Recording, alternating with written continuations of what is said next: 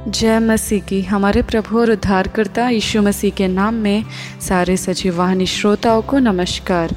आज के दिन हमारे ध्यान करने का विषय, जब आप प्रभु की प्रतीक्षा करते हैं तो क्या होता है? देखिए, हम कई बार अपनी ज़िंदगी में प्रतीक्षा करते हैं।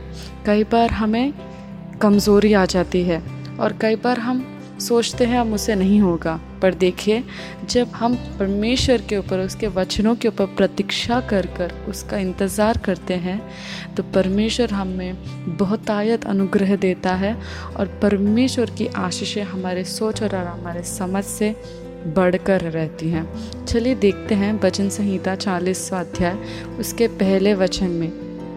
मैं धीरज से यहोवा की बाट जोता रहा और उसने मेरी ओर झुक कर मेरी दोहाई सुनी।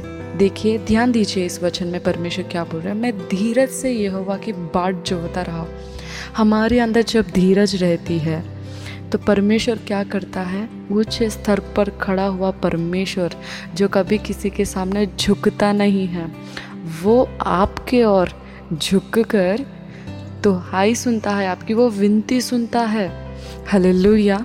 देखिए कोई रहता है क्या वैसे? अगर कोई आपसे बढ़कर या ऊँचे स्तर पर खड़ा रहता है तो उसमें बहुत सारी क्या आ जाती है? द्वेष। और नहीं तो बड़ापन दिखाते हैं, बोलते हैं कि मैं तुझसे बड़ा हूँ तो नीचा दिखाते हैं हम सभी को, है ना?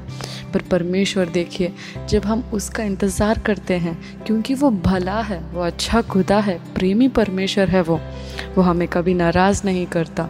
अगर हमें उस परमेश्वर के ऊपर विश्वास रखकर कि मेरा परमेश्वर मेरे ज़िंदगी में काम करके ही रहेगा। करके जब हम इंतज़ार करते हैं, उस इंतज़ार में भी परमेश्वर क्या बोल रहा है? उसने मेरी ओर झुक कर मेरी दुहाई सुनी। आपकी ओर परमेश्वर झुकेगा। हालेलुया। झुककर आपकी सुनेगा। आपके पास आकर कान बढ़ा कर कान फैला कर परमेश्वर आपकी दुआई सुनेगा। और देखिए, उसके अगले वचन में क्या है?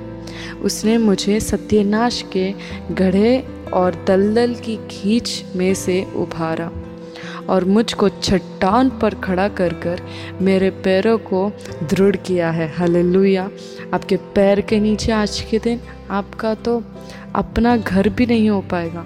आप खड़े होने के लिए जगह भी नहीं हो पाएगी, पर परमेश्वर बोल रहा है आपके नीचे हालेलुया आप एक चट्टान पर खड़ा कर कर आपके पैरों को परमेश्वर दृढ़ करेगा कि आप जब चलते हो, आप ना गिरे। अगर आप दौड़े तो आप ना फिसले।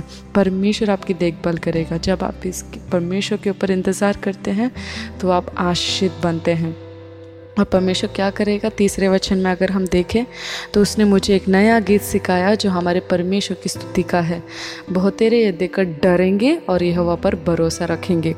दूसरों को देखकर आज के दिन आप डर रहे होंगे, पर परमेश्वर के ऊपर आप इंतज़ार करने वाले हैं तो परमेश्वर आपको ऐसे बनाएगा कि लोग जब आपको देखेंगे तो वो डरेंगे।